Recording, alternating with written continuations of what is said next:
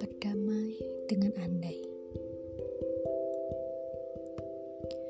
Telah tiba saatnya untuk mencoba berdamai dengan andai dan mencoba menerima yang sedang kau lihat.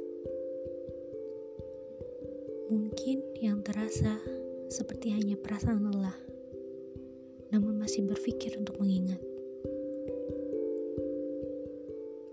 Kamu pernah menjadi alasanku lelah dalam menatap. Juga alasanku berharap. Namun berujung hatiku tak berdiri tegap. Karena kita tidak akan pernah berakhir bersama satu atap. Mengingat sekumpulan memori yang akhir ini sering ku intip sengaja di galeriku, seolah membangkitkan ingatan bahwa saat itu aku pernah selalu bahagia bersamamu. Yang dalam arti lain bukanlah siapa-siapaku. Namun tak melulu bahagia hingga akhirnya kita tersadar akan sebuah hal yang menyatakan untuk melepas hal yang tak seharusnya kita mulai.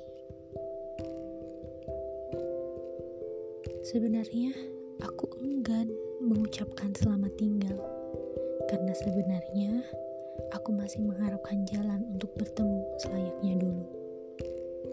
Meski kita tak pernah satu, apalagi bersama satu penghulu. Dengan alasan Tuhan dan iman kita yang tak setuju. Selamat berbeda arah, diriku dalam bentuk lain. Dulu, katamu